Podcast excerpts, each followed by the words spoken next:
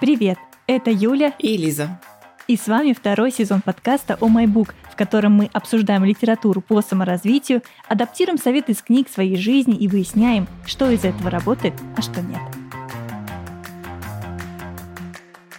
Юля, какую же сегодня мы книгу с тобой обсуждаем? Расскажи-ка мне.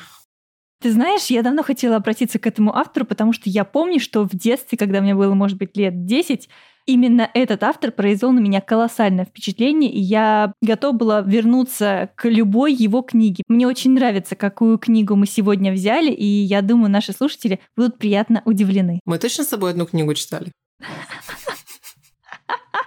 Итак, расскажи, что ты знаешь об этом авторе, который тебя аж в 10 лет уже впечатлил, и ты с этим впечатлением сохранилась до сегодняшнего момента? Мне жутко интересно.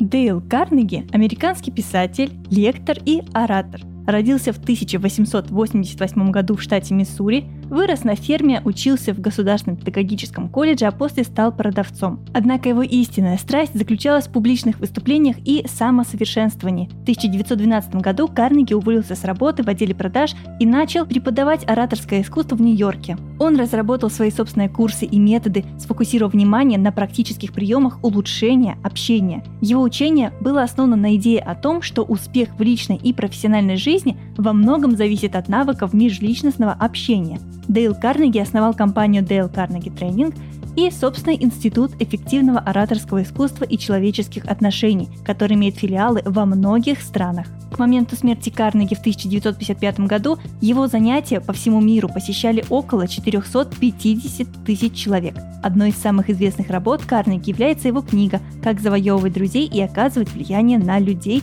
опубликованная в 1936 году. Эта книга имела мгновенный успех и остается классикой в области самопомощи и личностного развития. Книга сегодняшнего эпизода издана в 1956 году. В ней он дает практические советы по оттачиванию навыков публичных выступлений, как язык тела, интонация голоса и какие методы рассказывания историй помогают донести свое сообщение эффективно. Итак, книга Дейла Карнеги «Как выработать уверенность в себе и влиять на людей, выступая публично».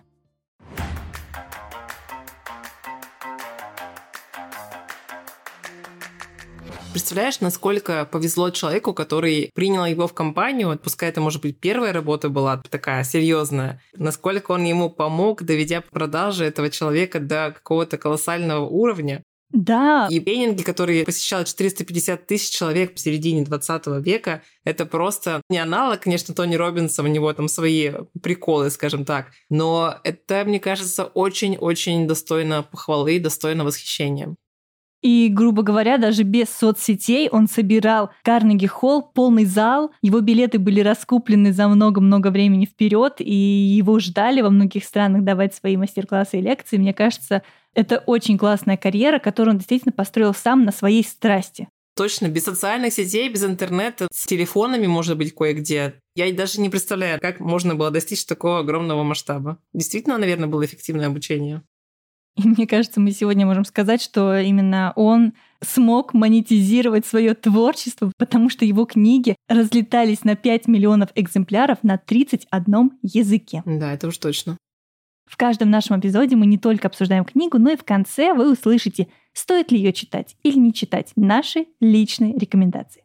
Ну что, какое впечатление у тебя сложилось Давай начнем с хорошего. Я скажу первоначально то, что мне эта книга была интересна. Я постоянно на работе выступаю и сталкиваюсь с тем, что мне ежедневно примерно по три, а то и по четыре встречи ставят с новыми клиентами. Мне нужно провести презентацию, рассказать о нашем продукте со всех хороших сторон и построить рассказ так, чтобы уложиться под представление, видение компании, что они хотят сделать, как решить их проблемы конкретно. Поэтому всегда это немножко разный рассказ получается. И мои коллеги всегда удивляются, как ты не устаешь вот уже полгода говорить ежедневно одно и то же. Я говорю, ну, ребят, мы же все равно должны как-то перестраивать, перекраивать свой рассказ. И в том числе есть советы об этом у Дейла Карнеги. Я сегодня об этом расскажу. И, конечно же, в телеграм-канале у нас будет полезная информация. Соберу специальные карточки по тем моментам, которые меня особенно затронули. Раньше у меня был опыт выступления на фестивалях. Я занималась какое-то время туризмом. У меня было выступление на русском и на английском языке. И одна из фишечек, которые, скажем так, интуитивно у меня это получалось,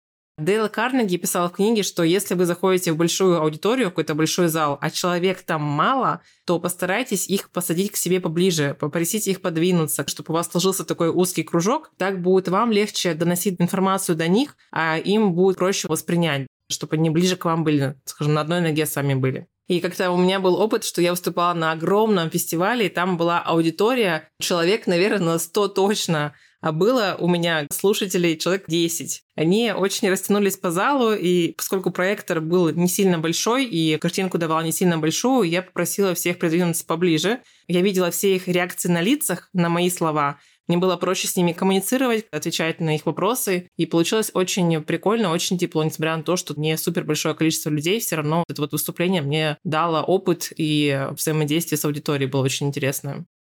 Мне сейчас всплыла в голове такая история, как-то была на одном мастер-классе Александра Панкратова Черного. И, по-моему, это он рассказывал такую историю, что когда может быть, 80-е или что-то в конце прошлого века, они катались по разным регионам, выдавали свои выступления, и один из известных гигантских актеров того времени, актеров кино, снимавшихся во всех фильмах, который выступал вместе с ним, заходит в зал, а там, грубо говоря, на 100 человек пришло 5. И Панкратов Черный его спрашивает, ну что делать, может отменять выступление, кому там будем рассказывать. Этот актер ему ответил, ты знаешь, вот эти пять человек, которые к тебе пришли, это твой зритель. Они пришли ради тебя, они пришли тебя послушать, поэтому работай ради этого зрителя. Я думаю, как классно это так, э, знаешь, заряжает не оценивать выступление по количеству людей, а готовиться к выступлению так же хорошо, как для пяти человек, так же хорошо, как и для крупных компаний, может быть, стадионов олимпийских и других. Да, я с тобой соглашусь. И здесь самое важное посыл, чтобы человек сам по себе не менялся в зависимости от того, какая у него аудитория. Чтобы у него вот эта страсть, горящие глаза не, не тухли, когда у него всего там 2, 3, 5 человек вместо целого зала олимпийского концерта. Но здесь и такая история, про которую тоже Дейл Карнеги пишет, что вы должны на свою речь, на свое выступление ставить определенную цель. По этой книге он рассказывает нам, что есть всего четыре вида целей. Я согласна с ним в этом отношении. Во-первых, мы можем разъяснять какой-то вопрос, то есть просветителем быть неким. Мы можем произвести впечатление и убедить, то есть как минимум перетянуть на нашу сторону, рассказать больше, подробнее о каком-то вопросе и поменять точку зрения людей. Может быть, не всегда это получается за одно выступление, но у сильных ораторов возможно. И добиться какого-то действия, даже если это шаг какой-то небольшой. От того, что там взять рекламный буклет, да, перейти по QR-коду на какой-то сайт и так далее, это тоже действие, это начало. Самое сложное заставить человека сделать первый какой-то шаг и потом какую-то цепочку включить. Когда вы добиваетесь своей речью вот этого первого шага, это уже очень важно. Цените даже то, что люди на вас подписываются, люди приходят и как-то вот начинают с вами взаимодействовать. И четвертая цель – это развлечь. Не зря мы все, я не знаю, как насчет все, но я точно люблю стендап-комиков и очень часто смотрю их выступления, часто хожу на какие-то концерты. И анализировать то, как они работают с аудиторией, то, о каких вещах они говорят, то, какие повестки они поднимают в своем выступлении, тоже очень важно. И зачастую это интеллектуальный юмор на самом деле, потому что многие вскрываются пласты жизни нашей в этих выступлениях современных комиков. Поэтому рекомендую посмотреть и проанализировать то, о чем они говорят тоже. Получается, прежде даже чем мы готовимся к этому выступлению, мы должны поставить одну из этих четырех целей, и уже от этого будет зависеть то, о чем мы говорим, и кому, и как, и подача, наверное, и манера повествования. Да, можно собирать материал, ну, то есть ты думаешь на какую-то тему, коллекционируешь какие-то идеи, записываешь себе записную книжку, либо в целом начинаешь готовиться, укомплектовывать свою голову этими идеями, всем, что в контексте появляется. Но ты должен понимать, для чего ты это делаешь. Цель это, конечно же, главное, потому что ты итог выносишь. Человек должен уйти с каким-то конкретным выводом. Либо он просто хорошо провел время, либо он что-то сделал, либо он что-то понял. Это очень важно. Класс.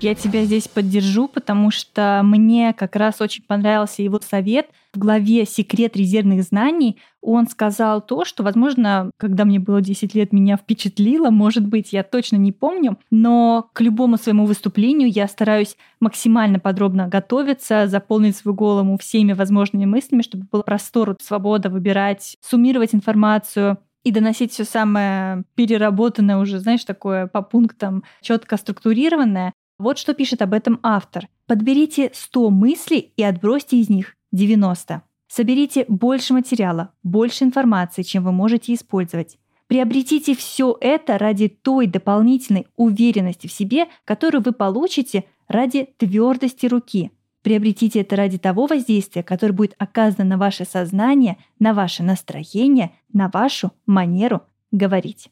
Очень хорошая фраза. Еще что мне понравилось, что важно не только записывать мысли, идеи, которые в контексте твоего выступления, но также и те мысли, которые рождаются самостоятельно. То есть ты обдумываешь этот материал, ты размышляешь, читаешь, разговариваешь. Но вот то, что появляется само по себе в голове, даже пускай оно будет не ново, но этот сам ты подумал, сам сказал, и важно вот это закрепить. Дейл Карнеги пишет, что это самое драгоценное для вашего умственного развития – думать и записывать свои идеи. Поэтому важно, опять же, в этом моменте немножко отключаться от постоянного внешнего воздействия информации, интернета, розовой сети, телеграммы и так далее, чтобы было время, когда вы принимаете душ. Говорят, такие обычные действия, они дают нам полет и возможность переработать всю информацию, и как раз-таки приходят новые идеи. Поэтому я своему мужу не даю мыть посуду практически. Мы с ним прям боремся, ругаемся за это, чтобы дать себе минуту вдохновения это правда реально. Класс. И еще одна из идей, которая мне очень приглянулась в этой книге, о том, что можно собирать материал, в том числе заметки в телефоне, в блокноты, можно рисовать какие-то прикольные скетчи, коллажи, чтобы вырисовывать картинку, запоминать этот образ, и было легче потом воспроизвести во время речи. Еще один пример, когда можно вырезать прямо или на листках бумаги писать свои идеи, или те, которые ты подчерпнул только что в контексте, в каком-то событии, наткнулся на материал интересный, вырезать эти статьи, писать их на бумаге и закладывать все это в конверт. И так, например, дать этой речи, этим материалам подготовительным настояться. Обычно Дейл Карнеги говорит, что нужно ну хотя бы 7 дней до вашего выступления, а лучше немножко побольше, чтобы материал накопить, чтобы идеи устоялись в вашей голове. Ну и, как Юля говорила, накапливать 100 мыслей для выступления все таки это не так, что за сутки или за три дня делается. Да. Но если, конечно, вы в попыхах не готовы готовиться и не спать, не есть на кофеине, например, все это делать. Поэтому закладывайте обязательно время на то, чтобы дать идеям настояться, как хорошему грузинскому вину.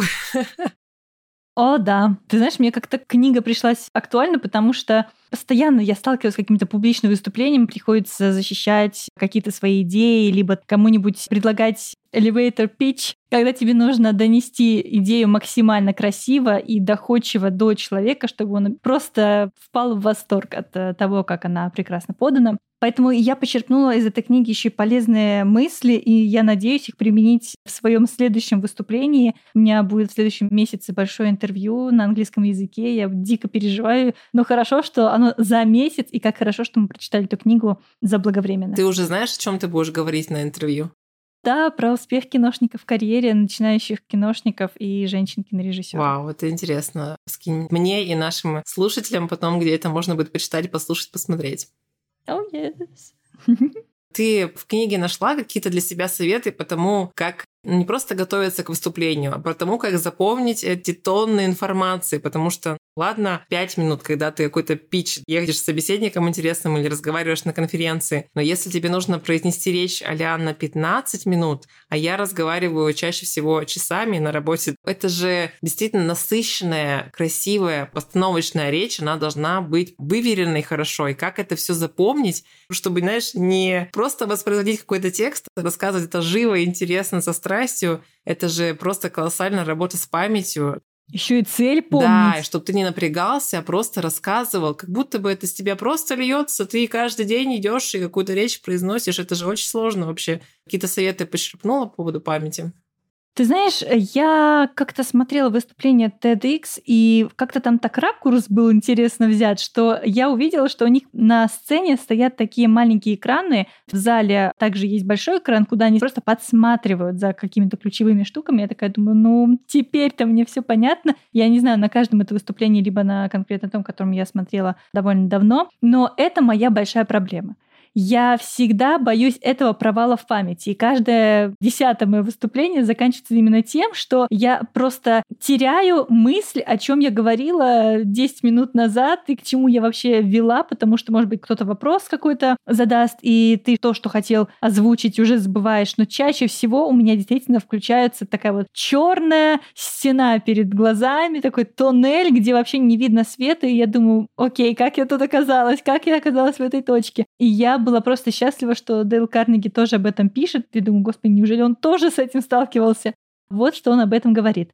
Чтобы спасти себя при таком кораблекрушении, превратите последнее слово или последнюю фразу в начало новой фразы. Образуется бесконечная цепь, и речь, подобно ручью, потечет безостановочно, хотя и бесцельно. Например, вообразим, что оратор, говоря об успехах дела, оказался в умственном тупике после того, как произнес «средний служащий не выдвигается потому, что он проявляет мало подлинного интереса к своей работе мало инициативы.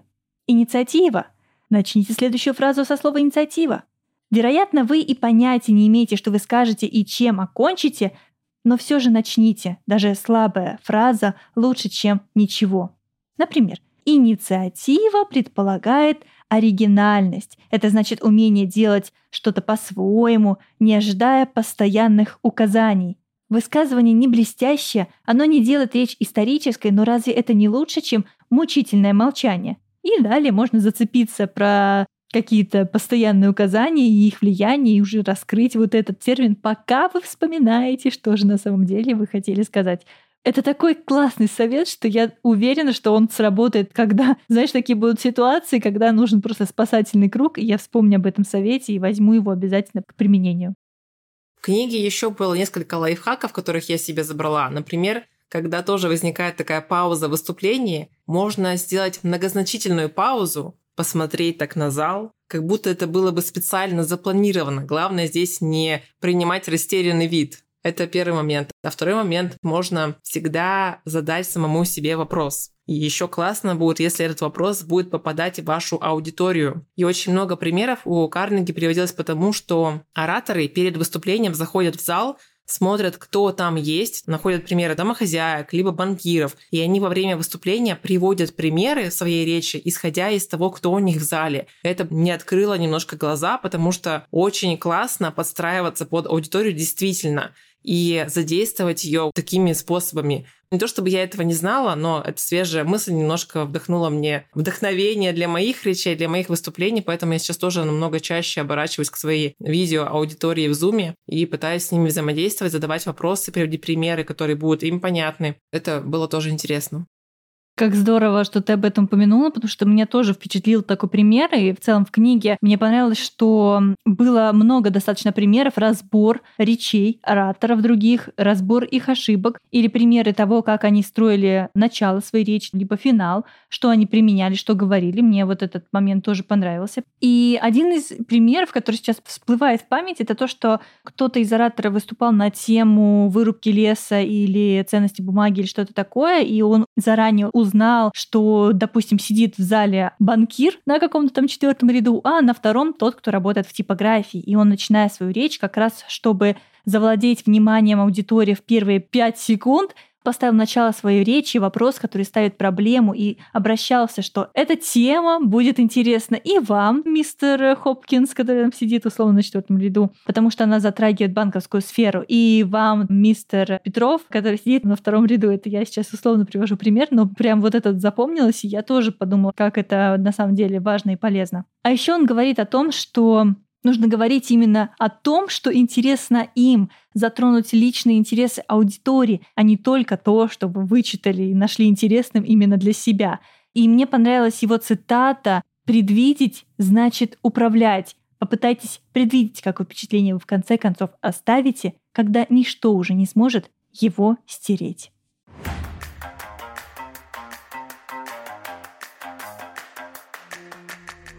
Давай поговорим про то, как в первые пять секунд увлечь нашу аудиторию. Мне кажется, это многим будет полезно. Да, это супер важно, особенно сейчас, когда мы соревнуемся за слушателя буквально ежесекундно на самом деле. И отвлечь его от других гаджетов именно нашей речью — это особенный труд. Что ты для себя подчеркнула? Я выписала себе вот какие советы. Мы можем в первые пять секунд возбудить любопытство слушателей, поведав интересную какую-то историю. Но она должна быть действительно подобрана правильно и уникально, и он об этом много пишет. Либо мы можем начать с какой-то конкретной иллюстрации, либо даже предмета. Мы можем держать в руках какую-то монету и обратиться к слушателям с вопросом, находил ли кто-либо из вас такую монету на тротуаре? Во-первых, скорее всего, потому что кто-нибудь да сталкивался с таким, а во-вторых, он действует так, чтобы привлечь внимание к своей руке, вот этому маленькому предмету, и, конечно же, все будут смотреть именно на него. Вот это было классным советом. Также можно воспользоваться цитатой или высказыванием какого-то известного человека в начале своей речи. Это всегда привлекает большое внимание. Наверное, самый полезный совет из тех, которых я прочитаю, который меня максимально впечатлил, это то, что он рекомендует чтобы ничто не отвлекало от тебя внимание слушателя, чтобы все глаза были прикованы только к тебе, когда ты выступаешь, даешь какое-то публичное выступление, нужно появляться как готовый торт, а не как старое блюдо. Вот что пишет автор. Рекомендуется, чтобы оратор не сидел лицом к слушателям до того, как начнет выступать. Разве не лучше появиться перед глазами слушателей в качестве нового экспоната, а не старого? Я готова поделиться, что у меня есть еще одна проблема, которую я увидела в книге, как раз он тоже об этом пишет. Это о том, что важно следить за нашим жестом, за нашим положением тела, за нашим языком тела, и он говорит о том, что жест — это внешнее выражение нашего внутреннего состояния. Мне показалась эта мысль достаточно такой интересной на подумать, потому что я часто делала эту ошибку, когда я, чтобы придать себе больше уверенности, чтобы, может быть, сделать свою фигуру более устойчивой, я просто скрещивала руки на, на груди. Да, я знаю, что не нужно это делать, потому что все подумают или скажут, что как будто бы так человек закрывается от вопросов и не хочет их принимать, но на самом деле нет, это мне в какие-то моменты помогало просто обрести устойчивость, действительно. Я всегда открыта к вопросам и к общению. И совет, что жест — это выражение нашего внутреннего состояния, помогает понять, почему мы, может быть, держим руки параллельно телу, почему мы может быть, когда-то жестикулируем, когда мы хотим что-то ценное донести и что-то сакцентировать. я стала более осознанно к этому относиться.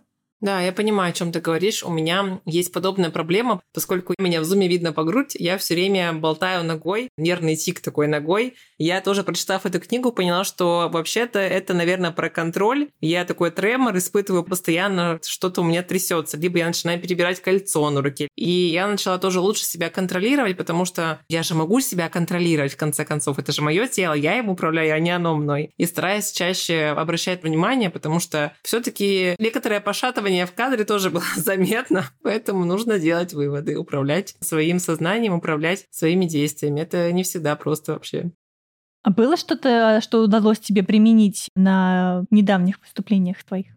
Да, но одно из самых частых, что я применяю, я начала задавать чаще вопросы именно к аудитории, чтобы был не длинный монолог, потому что у нас обычно 40 минут презентации, и чтобы задействовать как-то человека, сделать более интерактивным такой формат, задаешь вопросы, общаешься с ним, пытаешься приводить какие-то смешные, забавные примеры, не всегда получается юморить, но я не оставляю попыток быть каким-то стендап-комиком на своих выступлениях. Почему-то меня тянет все время в эту сторону. И еще расставлять акценты тоже один из таких интересных приемов, когда ты одну и ту же фразу можешь произнести по-разному, только лишь поменяв акцент на словах, не меняя саму речь. На самом деле для меня тоже важна жестикуляция. Я такой активный, эмоциональный человек, поэтому мне очень нравится жестикулировать. И опять же, это показывает мою вовлеченность людей в то, насколько я погружена в их проблему, в их показ. Для меня это тоже одни из таких вещей, которые хорошо работают в соединении со мной. И я, наверное, дальше буду прорабатывать эту историю просто, чтобы работать, улучшать свои постоянные презентации.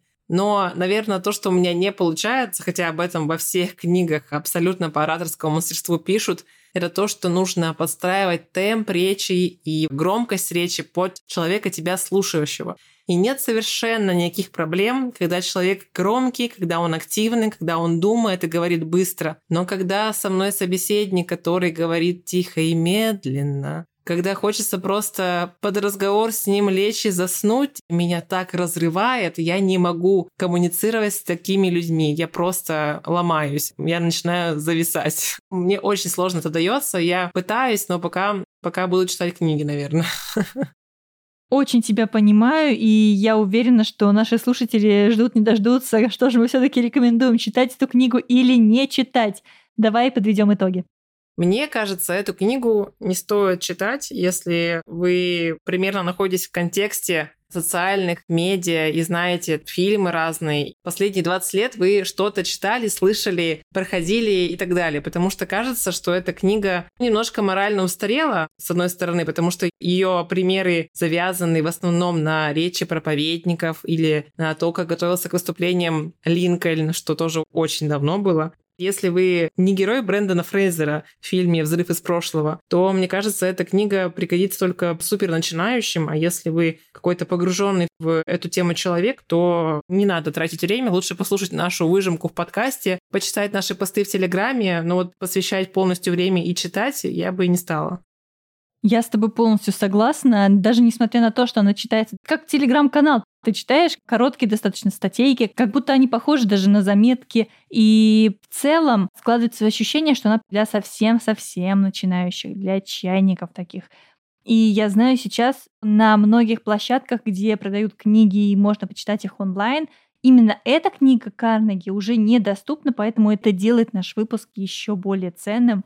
Если вы хотите, чтобы этот выпуск услышали как можно больше людей, они познакомились с этой книгой и с полезными советами, которые мы сделали в качестве выжимки, пожалуйста, поделитесь этим выпуском в своих социальных сетях, ставьте нам звездочки, если вы слушаете нас на Apple Podcasts, вы также можете послушать нас на Spotify, подписаться там, либо на Яндекс Музыке, либо слушать наши аудиоверсии выпусков в YouTube. Да, будем очень вам рады, везде абсолютно переходите, взаимодействовать будем. Ваша поддержка не только помогает алгоритмам платформы понять, что наш подкаст вам нравится, это качественный контент, но и сигнализирует другим слушателям, что его стоит послушать. А закончить этот выпуск хочется цитатой из книги. Никакая другая способность, которой может обладать человек, не даст ему возможности с такой быстротой сделать карьеру и добиться признания, как способность хорошо говорить. С вами были Юля и Лиза и подкаст «О oh бук». Пока-пока! Всем пока!